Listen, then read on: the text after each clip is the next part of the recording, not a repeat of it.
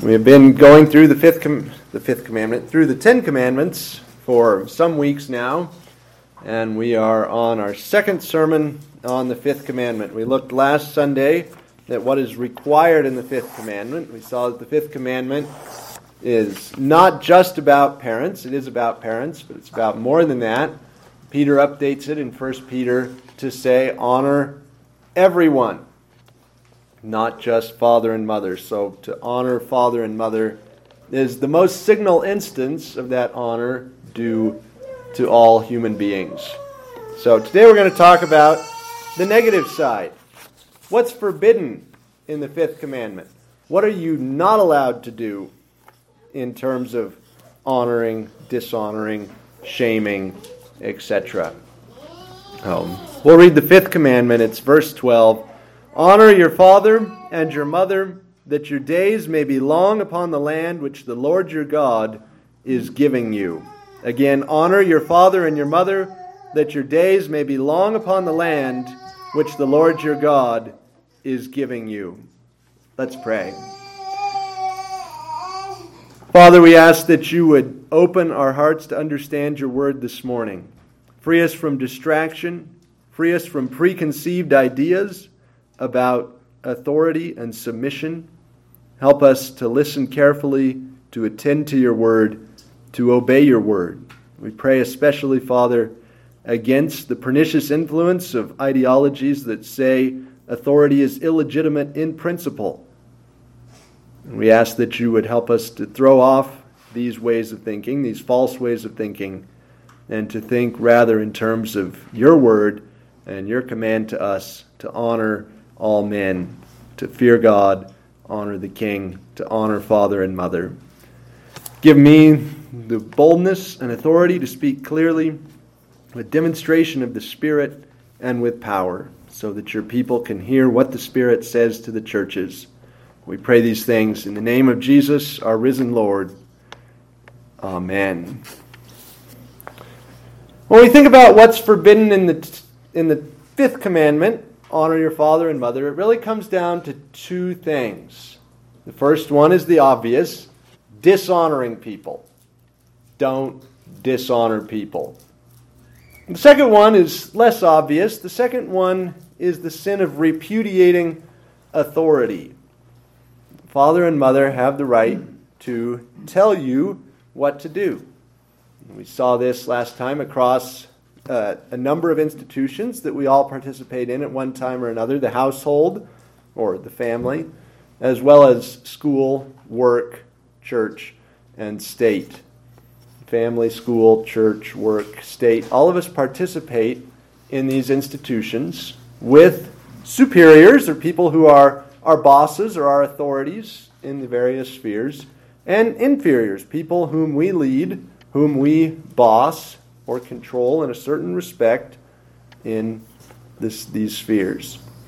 The fifth commandment forbids us from dishonoring anyone up the chain, down the chain, at the same place on the chain.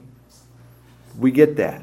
Our hmm. culture loves that. Our culture is all about not dishonoring people. But the other part of it, the repudiation of legitimate authority, is a part that we have a harder time understanding and dealing with. So we'll talk about those in order dishonoring others and then repudiating authority. First of all comes the dishonoring others part. This is straightforward. What does it mean to dishonor? It means not affording proper weight, writing somebody off, belittling them, treating them lightly, lacking in respect, looking down on, scorning, considering yourself superior. This is to dishonor other people. And we can specifically think of the opposite of honor as not just dishonor, but as shame. Do not shame other people, says the fifth commandment. Don't call somebody forward and then invite everyone else. Go ahead and jeer at this loser. He needs to be shamed. The fifth commandment says that's not appropriate. Don't shame people. Now, we'll talk quickly. There are three verses in the Bible that do say you will shame people. The first one is Titus 2, where where Paul says, Exhort the young men to be sober minded, in all things showing yourself to be a pattern of good works, in doctrine showing integrity, reverence, incorruptibility, sound speech that cannot be condemned, that one who is and an opponent may be ashamed, having nothing evil to say of you. Paul says it's okay to shame opponents, to shame the people who would stand against Titus' gospel ministry. The goal is not to shame them. Shaming them is a byproduct of Titus doing his duty, which is why Paul spends the whole time saying, Do what you should. Be a pattern of good works. Show integrity. Be reverent. Be incorruptible. Speak in a sound way that no one can condemn. And then shame of your opponents will be a byproduct of that. In other words, as with the sixth commandment, which we'll look at next week, it's okay to accept shame as a byproduct of legitimate actions, just as it's okay to accept death as a byproduct of legitimate actions. What's not okay is to will the shame, to choose the shame as a goal. What's not okay is to will death or choose death as a goal. So don't say, I'm going to go in there and by the time I'm finished running him through the coals, he'll be ashamed of himself. That's a violation of the fifth commandment. That's a failure to honor all people.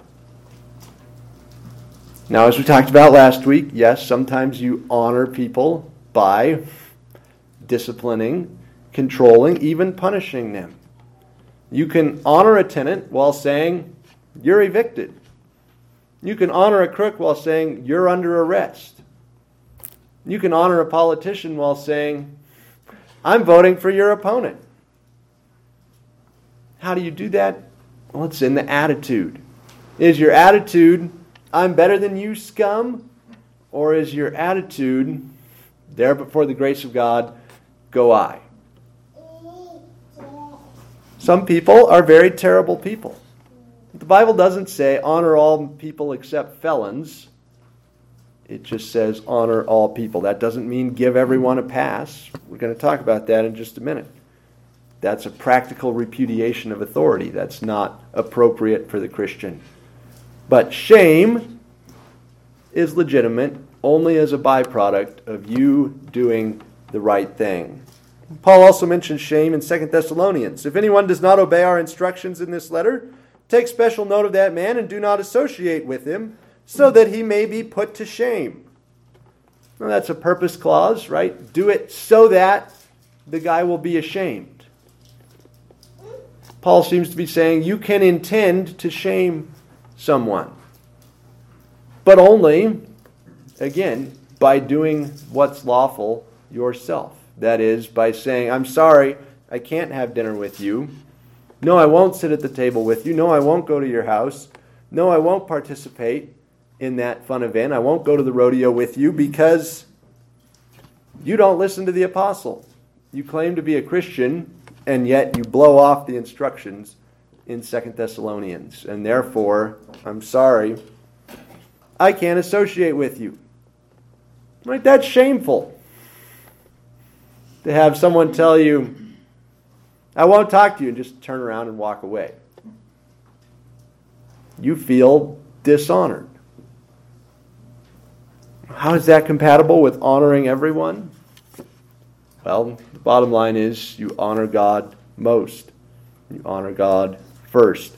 When you have God's instructions in Second Thessalonians or in any book of Scripture, sometimes those require you to say, I'm sorry, but I can't affiliate with you. I can't participate with you in that. I think probably the best way to think about this um, in one of my weaknesses is gossip. And in college, one of my closest friends, who's now a pastor in Pennsylvania, was very strong against gossip. He was very good at deflecting this sin. So I'd be sitting at the dinner table with him, and I'd open with, Hey, did you hear about our mutual friend so and so and how he's been? And Zach would say, Caleb, I don't want to hear it. Let's talk about something else. Right? Zach shamed me by saying that. His goal was not, let's make Caleb feel like an ant hill, like a pile of dirt, but nonetheless, the outcome was that. And it happened on a regular basis because I didn't learn very fast. That is what shame is dishonor, right? He's not trying to dishonor me. He's not saying, you're scum, but he's saying, we have to follow God here. And if you don't want to do that, you're going to feel some shame in the presence of the people who do do that. That's what Paul is talking about in 2 Thessalonians 3. He's not contradicting the fifth commandment and saying it's okay to dishonor people. Right? And that go, even goes for parents, whom you are commanded to honor above all else in these earthly terms. If your parents want to do something evil, it's okay to say, No, mom and dad, I really don't want to go to the mountain cabin and spend four days drinking with you. I'm sorry. I don't think you should do it, and I will not participate with you in doing it. And if they feel ashamed and lash out at you and tell you you're a terrible daughter because you said that, say to yourself, if anyone does not obey our instruction in this letter, don't associate with him that he may be put to shame. They're trying to shame you for doing the right thing. You have to respond and say, No, I'm actually honoring you by refusing to participate in your foolishness. I won't do that because I actually believe in the fifth commandment, mom and dad. Sorry. Finally, 1 Peter 3 If you should suffer for the sake of righteousness, you are blessed. Don't fear their intimidation. Don't be troubled. Sanctify Christ as Lord in your hearts, always being ready to make a defense to everyone who asks you to give an account for the hope that is in you, yet with gentleness and respect Keep a good conscience so that in the thing in which you are slandered, those who revile your good behavior in Christ may be put to shame. Peter says somebody's going to say, you're, tor- you're a terrible person. You won't come drink with me in the cabin for four days. And you say gently and respectfully, No, I don't abuse alcohol. If that shames you, I'm sorry, but that's not my fault. That's what Peter is saying. You don't shame them by shouting, Shame on you. But you shame them by treating them decently, respectfully, gently. He says that. Answering your questions about their hope, or their questions about your hope. And that will shame them. It's a byproduct of your legitimate, God fearing, God serving actions. In other words, right, people of God, shame is not a tool that we have in our toolbox, this shame ball that we can throw at the world whenever we see them doing something evil. Oh, shame on Disney. Shame on CNN. It's not what it's about. God never encourages us to make shame our goal. He says if you see somebody doing something wrong, you do what's right. And that, a byproduct of you doing what's right, is that they will be put to shame. But in no case, in these three passages about shame, does the apostle say, make sure they feel shameful. Not your job. It's a violation of the fifth commandment to try to shame somebody else. So, these are cases, yes, you're causing shame, but it's accidental. It's a byproduct. It's not deliberate. So, that's the first point. Don't dishonor others. Don't put others to shame. Don't try to dishonor. Don't try to shame. That is off limits for the Christian. But the second part of this commandment forbids the repudiation of authority. To honor father and mother requires submitting to their authority. In fact, as we saw, this requires submitting in the sphere in which the authority has jurisdiction to any lawful instruction. If your boss says, eat Mexican three nights a week, you say, I'm sorry, you don't have jurisdiction over my food. But if your boss says, I need the project turned in by Friday night, you say, Yes, boss. Boss has jurisdiction over when the project is due, and therefore you have to obey the boss in that area. We violate the fifth commandment whenever we repudiate authority. Now, there's two ways to do this theoretically and practically. Practically is the one that instantly comes to mind. The child saying, No, I won't eat the peas. Or the student saying, No, I won't take the test. But the theoretical repudiation of authority is actually far more dangerous. And, I would add, far more prevalent. In our culture today, there are four theories in particular that I want to address briefly that all theoretically repudiate authority, that all stand against authority in principle and say this authority is illegitimate. The first of these is the political ideology of libertarianism. So, yes, my knife is out. I'm here to slaughter sacred cows. Buckle in. The fifth commandment forbids all Christians from believing or identifying with ideologies that explicitly or implicitly deny crucial aspects of human authority. If you define libertarianism, I'm going to give very short definitions of all of these four so we can be on the same page. If you define libertarianism as the statement that government is best which governs least, libertarianism is off limits for the Christian. The idea that that government is best which governs least logically issues in the statement that anarchy, or the absence of the state entirely, is the best form of government. Completely absurd statement. In other words, that no government at all is the best kind of government. That's foolish. God gave kings the power of the sword, as the Bible asserts over and over. So to deny that the state is legitimate in principle, that there could be no such thing as legitimate exercise of state power, or in our context, what libertarianism more commonly denies, libertarianism has, says that the state has no role in promoting any positive common good. The state is only about the negative good of being left alone. Government is best which governs least, and the only job of the state is to enforce contracts and to enforce property rights, maybe to punish murderers. That is that wrong on many ways. It's a cure for totalitarianism that's worse than the disease because it completely overlooks the harm done by a society with no respect for authority and no no moral purpose to the authority. So, insofar as libertarianism is an ideology that says political authority is illegitimate as such, as political authority, something the Christian must reject. The same goes for egalitarianism, the prevailing moral philosophy of our day, which essentially says that equality is the ultimate moral value. What's most important is not, as Christians have historically said, love. The greatest of these is love. Love is the ultimate moral value. Egalitarianism says no, love is not the ultimate moral value. Equality is the ultimate moral value. What's most important is that everyone be equal.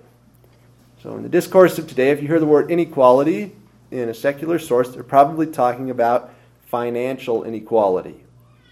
People in the top income quintile versus people in the bottom income quintile. And our crusade for equality says we should try to bring those two as close together as possible. We can measure this with the Gini coefficient and say this is an unequal place, this is an equal place, and so on. Well, egalitarian, I'm not here to talk about financial inequality, but rather about the other meaning of egalitarianism, which is the idea simply that human beings in general are all completely equal. That not just as Thomas Jefferson says in the Declaration, that all men are created equal and endowed by their Creator with certain inalienable rights, but more than that, that people should have equality of outcome, and that any disparity in outcome is evidence of pernicious and evil inequality. This applies then across the board in the five institutions that I mentioned. That in the family, the parents and the children are equal, not just in standing before God or standing before the law, but also equal in authority.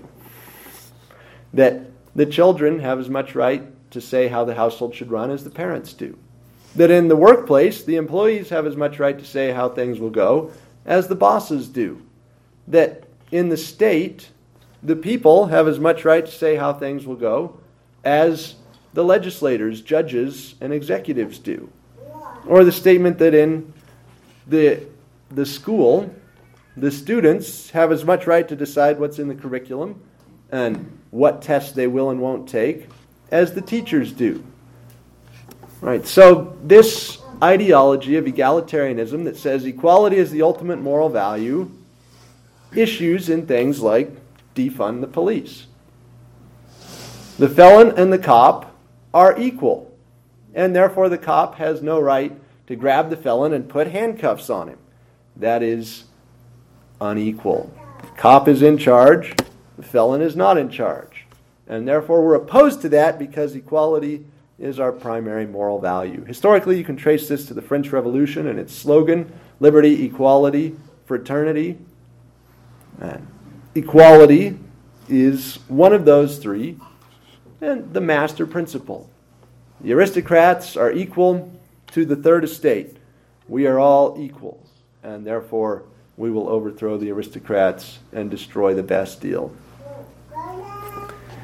Egalitarian ideology is directly contrary to the fifth commandment. It attacks the very idea of legitimate authority by saying, No, you're not the boss of me. I'm as good as you. I am just as much in charge as you are. Doesn't matter that you're the teacher and I'm the student. Doesn't matter that you're the father and I'm the son. Doesn't matter that you're the president and I'm the voter. Doesn't matter that you're the cop and I'm the felon doesn't matter. We come now to maybe the scariest one of all feminism. If we define feminism, you're familiar with these definitions. First one that I would use is women's empowerment. Feminism as the idea of empowering women. You've all heard that. You've also heard it described as women's liberation or liberating women. Now, what do these definitions mean? If feminism is about women's empowerment, that presupposes a narrative in which women are weak and are oppressed by a more powerful patriarchy. The solution to this problem of weak women oppressed by the powerful patriarchy is to empower women, to give them more power so that they can be equal to the patriarchy or perhaps even more powerful than the patriarchy, and thereby crush their ancient enemy, the patriarchy, and achieve women's liberation. Now, how does this narrative, this paradigm, relate to the fifth commandment? The answer is that feminism is paradigmatically wrong. Again, biblically speaking, as Christians, our ultimate value is not equality, nor is it power, it is love. And therefore, our default solution to any problem will be some variant on love is the answer. Feminism comes along and says, no, love is not the answer. Power is the answer. We read this problem of women's position in society strictly in terms of power versus weakness, or, in the women's liberation definition, as freedom versus servitude. Feminism is wrong, is contrary to the fifth commandment, because it's applied the wrong categories for understanding women's position in society. The position of women cannot be boiled down to power or freedom. We can't say the problem here is that women are weak. If women were given more power, the problem would disappear. That's not the problem. And the way to see this easily is simply to fast forward through the course of human life. If a baby is mistreated, if children are abused, especially very young children, the answer is not give those kids more power. Right? The six month old is crying for, for food, but his parents are on meth and they don't care. So, if we give the baby power so that he can stop the drug dealers, then the baby can get food. No. Right. The answer in that scenario is not power, but love. Parents need to love the child. And if the parents won't, somebody else needs to love the child. And the same goes if you fast forward into old age. This nonagenarian, this 95 year old woman, is very weak and unable to care for herself. So, what she needs is power, right? Make her the boss of the nursing home, and then she'll be well taken care of. It's completely wrong headed. Feminism and any ideology that posits that human relationships are primarily about power relationships completely ignores any period of human life outside those prime age years that demographers call 18 to 64. If you're beyond those years, right, then power is perhaps no longer a category that applies to you. This is why we are opposed to feminism, not because everything feminism suggests is wrong, but because its baseline framing of the problem, the paradigm with which it approaches the question, is a question of power versus weakness or freedom versus servitude. The Christian comes and says, no, human relationships are not fundamentally about power versus weakness, not fundamentally about freedom versus servitude. Right? There's no commandment in these 10 that says, you shall be free. There is no commandment that says, you shall be powerful. Those are actually not moral categories. The commandments say, you shall be honoring. You shall honor your father and mother. And therefore, the paradigm with which we approach human relationships is one of love versus hate or honor versus shame.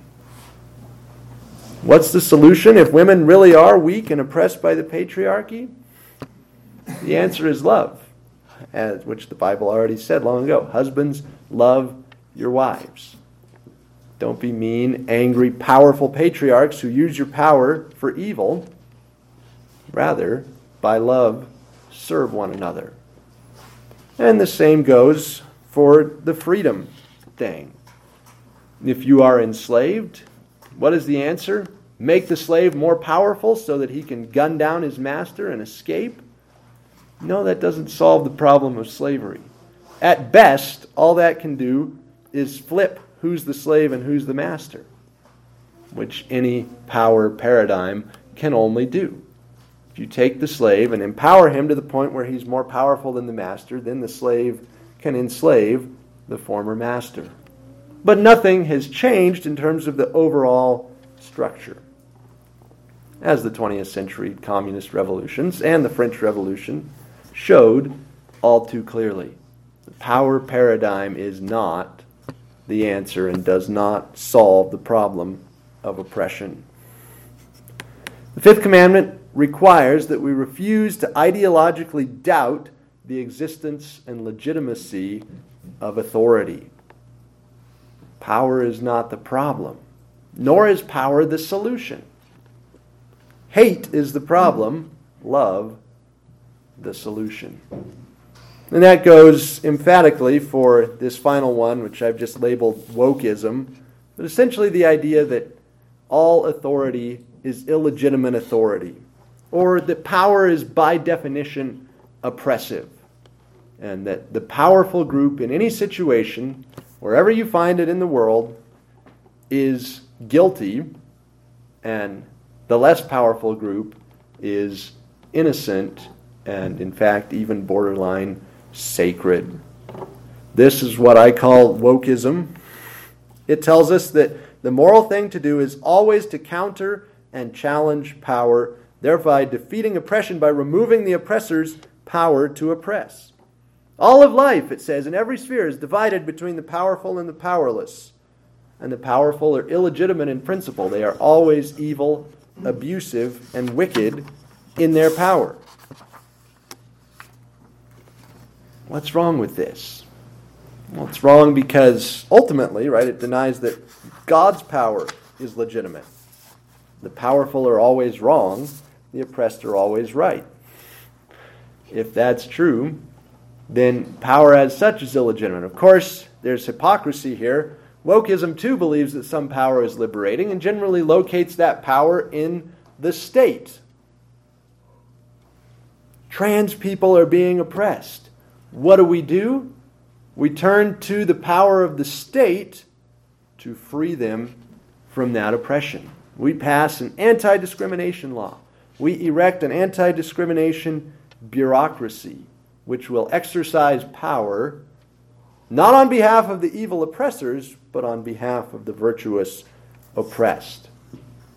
Folks, that's hypocrisy. But more than that, we locate the legitimacy of power in the power of God as the one who made all things and rules all things, and who has set up this world in such a way that in every sphere there are those legitimately leading and those required morally to follow, to submit. Just as the Bible teaches that there is such a thing as righteous violence, so it teaches that there is such a thing as righteous power. Exhibit A is Jesus Christ, the King of kings, the Lord of lords, the ruler of the kings of the earth. He is not oppressive, but he is powerful because in him perfect power is joined with perfect love. So, practically, how do we repudiate authority? Right? Theoretically, you can do it by embracing libertarianism, egalitarianism, feminism, wokeism. No Christian should believe in those philosophies. But practically, you can repudiate authority by not saying, oh, this is illegitimate in principle, but just in practice, blowing off authority, not taking it seriously. And you can do this as a superior, as an inferior, or as an equal. If you're a superior, you can practically deny authority by being a husband who doesn't lead. And a husband whose chorus is whatever you want, honey. Whatever the wife thinks, right? That is illegitimate. That is practical denial of your authority as the husband. Or the same with a parent who won't parent. Kid, what should we do? Where should we go to dinner? When should you go to bed? What movies should you be allowed to watch? What friends should you be allowed to have? What books should you be required to read?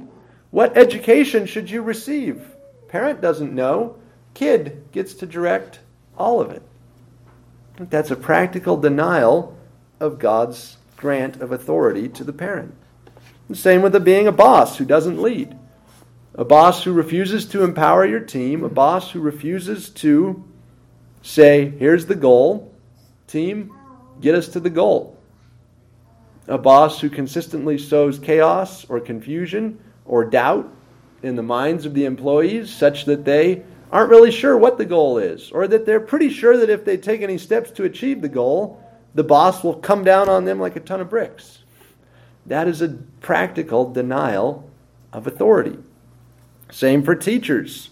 If you're a teacher and it's just stories, rabbit trails, uh, funny events on the way to class all the time, or even devotionals all the time instead of getting to the material, you're wrong. You're practically denying the authority that God gave you as a teacher.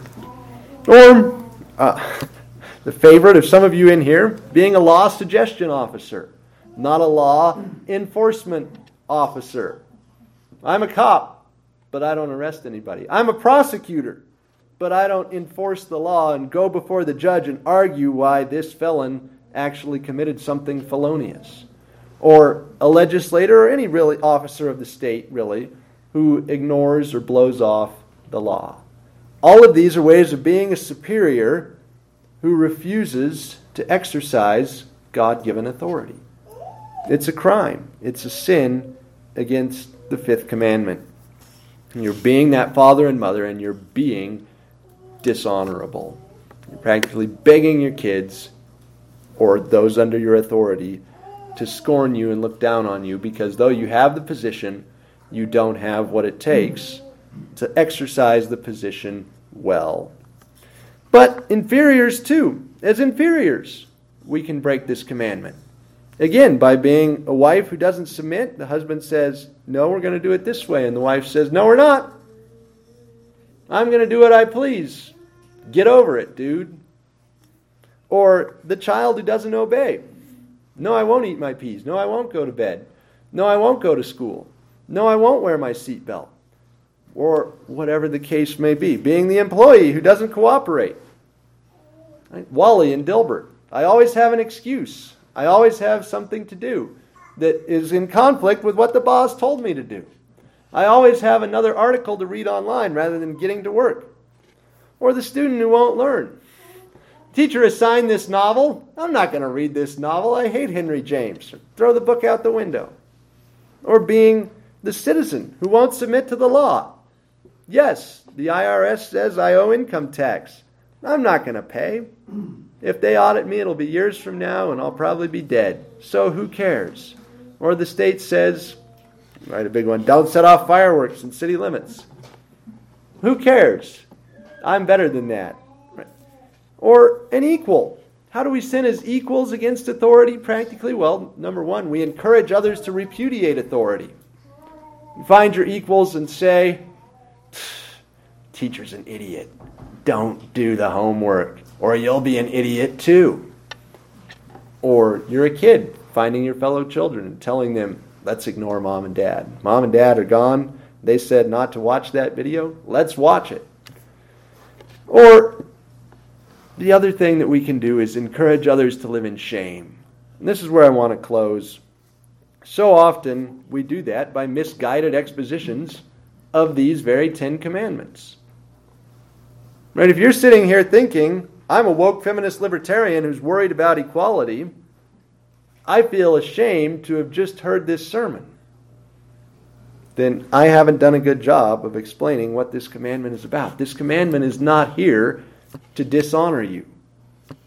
God is not violating these commandments by proclaiming them. In other words, the commandment is here to honor you as God addresses you as his rational creature with the ability to hear, the ability to obey, the ability to love, the ability to honor. God doesn't have that soft bigotry of low expectations. He has high expectations, and that's why he gave us these Ten Commandments. Because he's saying to you that as created and as redeemed, both in terms of the original design and in terms of your new life in Jesus, you have the power to keep these commandments. So don't feel dishonored or ashamed by them.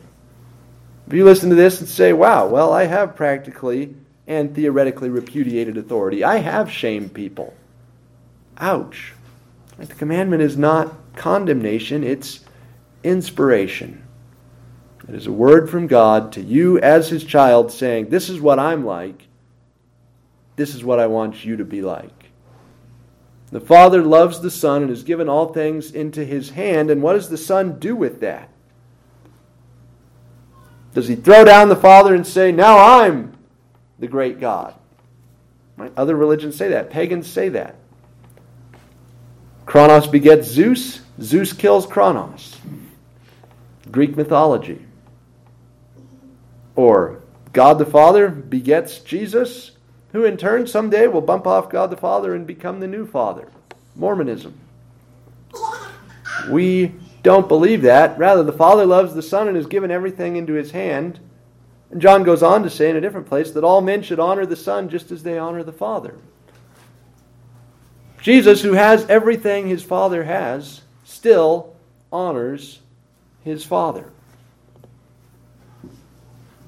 And that is the good news for us. Jesus honored his Father perfectly. And one of the ways he honors his Father is by carrying out this idea that he and the Father had together to save the world, a world full of sinners who dishonor father and mother, a world full of egalitarians, libertarians, woke, feminists. Those are the people that Jesus came to save.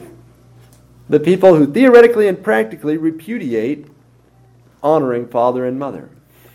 Jesus honored his father by coming to die for them. This commandment is not here to shame you, it's here to honor you by telling you how someone delivered from slavery to Pharaoh, slavery to sin, should live.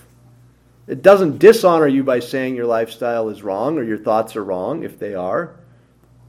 It honors you by saying that because it's calling you to a more upright, a more righteous, a more God fearing, a more honorable way of life and way of thinking.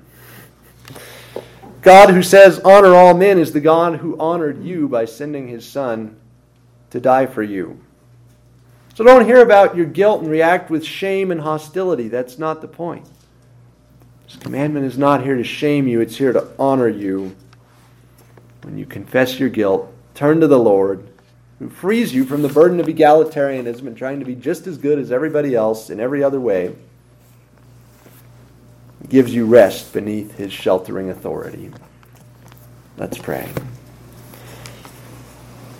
Father, we ask that you would help us to see your authority as a tremendous blessing, to crown with many crowns the Lamb upon his throne, to rejoice that Jesus is Lord, that he is our Lord, and that he has the right to tell us what to do, and that what he tells us to do is to honor Father and Mother, that our days may be long in the heaven, the land beyond this world that He is in the process of giving us.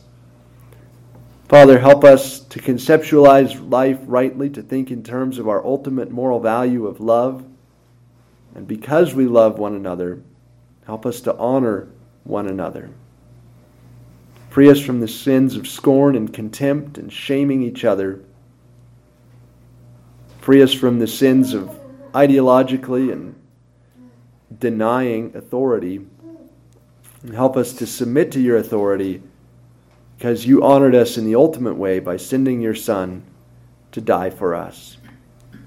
We pray these things in the name of Jesus, our risen Lord. Amen.